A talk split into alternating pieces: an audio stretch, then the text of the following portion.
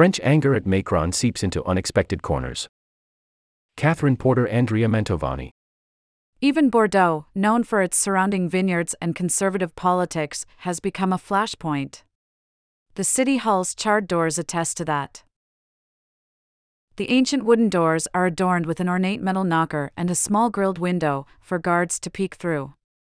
Once an imposing part of the elegant facade of Bordeaux City Hall, they look more like towering pieces of charcoal since being set on fire last week after a protest against the French government's retirement law. It makes me angry. This is our heritage, said Catherine Debive, a retired accountant standing among the crowd drawn by outrage and curiosity to the stone plaza in the city center to examine the damage. The government has to withdraw its law. Anger is growing. Traditionally, Bordeaux, in the southwest of France, is known for its surrounding vineyards, conservative politics, and colonial wealth. It is a measure of the anger sparked by the government's decision to force through a law raising the retirement age to 64 from 62 that Bordeaux, too, has become a violent flashpoint of the rancor. University students have occupied their buildings, putting an end to classes. A record number of protesters have charged through the stony streets declared a World Heritage Site by UNESCO. Protests have ended in fires and clouds of tear gas, with a handful of agitators later setting fire to the antique doors leading into the City Hall's broad courtyard. Bordeaux is not usually a protesting town, Matthew Aubry, a bus driver and union organizer, said during yet another march through the city's downtown on Tuesday, the 10th, above the exploding firecrackers and echoing bull horns. That so many had turned out on the streets, Mr. Aubry said, revealed the government has gone too far. As in much of the rest of the country, Tuesday's protest was not as big or as violent as those last week. But it still drew large enough numbers 80,000 by the union's count, 11,000 according to the prefecture to indicate that outrage against the government remains strong. For more than two months, the French have protested against President Emmanuel Macron's pension change but after his government used a constitutional measure to push the law through parliament without a full vote, the protests intensified. In many places, like Bordeaux, students have now joined the demonstrations in force, historically, an ominous sign for those in power. It's not just Paris that has mobilized. It's here also, in La province, or the provinces, said Melissa Dedou, 21, after chanting along to another rendition of a protest song that went, Macron went to war with us, and his police too, but we remain determined. Shortly after Mr. Macron's government survived a no confidence vote, last week, students pushed into the doors of the University of Bordeaux's 140 year old Human Sciences building and declared they were occupying it. We are entering the era of dictatorship, said Maya Lafont, 23, a third year psychology student, standing beneath stone busts of notable French scientists rising from the facade of the Beaux Arts building, now scrawled with anti Macron graffiti. Students have taken over all floors and many administrative offices, as well as its auditorium and lovely courtyard, holding banner making sessions, marshmallow roasts, and general meetings.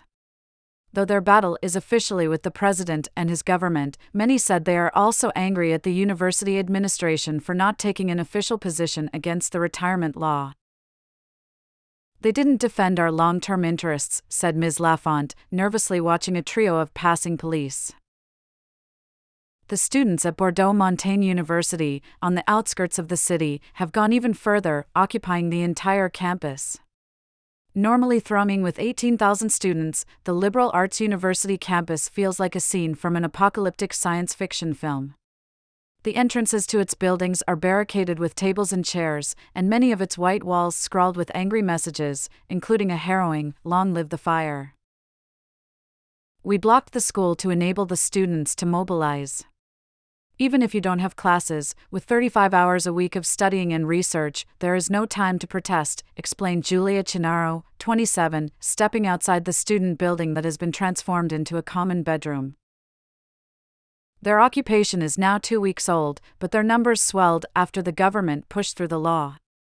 The grievances have broadened from anger over the single law to the government's method of ruling and the constitution that permits it, writ large.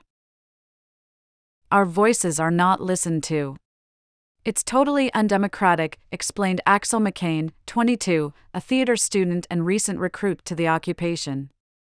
If we are going to do anything about that, it's now. In France, student movements have historically had the power to frighten governments. University students sparked the months long 1968 revolution that upended the country's social norms and pushed the president to dissolve his government and call for new elections. Facing large student protests in 2006, the government repealed its recently passed youth jobs contract. Students are much more difficult to send back to work, explained Lionel Lahr, the president of Bordeaux Montaigne University. They have nothing much to lose. And they are numerous. Mr. Lahr has met regularly with the students occupying his campus and is generally supportive of their cause, though not their method. From his vantage point, the movement is growing. My fear is the movement becomes more and more radical, and people believe they have nothing to lose, he said. From inside City Hall, Mayor Pierre Hurmic also worries.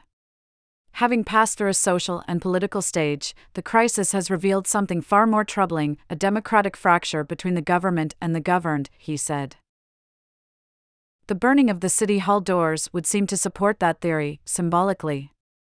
Except Mr. Hurmic, the city's first left wing mayor since 1947, has been a vocal opponent of the pension bill and Mr. Macron, whom he calls the prince. I call this the common home of all people from Bordeaux. I don't see the link between the Common House and opposition to the pension bill, he said. He believes the fire was the work of opportunists, not allied with the protest, who used the anger in the street as a pretext to create damage. The police investigation into the fire is ongoing.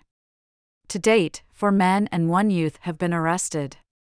Three were convicted of wearing face coverings and carrying weapons that included a bicycle chain and sharpened PVC pipe, not of setting the door alight.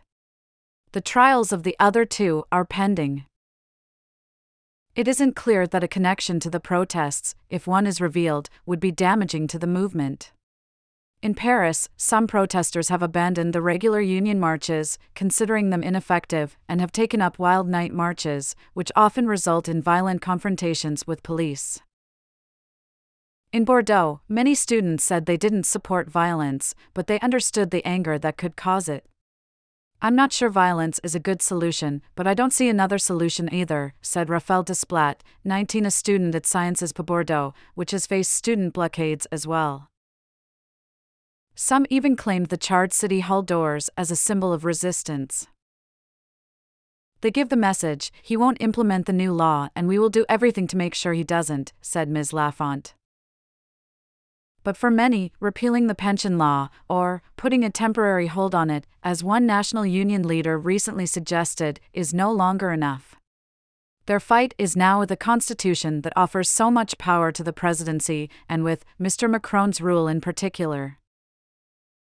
Our victory will be the end of this government, says Helene Circle, 22, among a throng of singing students being led by a marching band in Tuesday's protest. A master's student, Ms. Circle, doesn't worry that the protests will degenerate. I'm mostly scared all this won't change anything, she said. As the march passed behind the city's towering St. Andre Cathedral, which shares a plaza with City Hall, a battalion of police officers in riot gear came into view. They offered a reminder Ms. Circle would rather talk about injured protesters than damaged buildings. The sight of the charred doors, with grilled peephole and ancient heavy knocker, stirred no emotion in her. They're just doors, she said, and continued marching.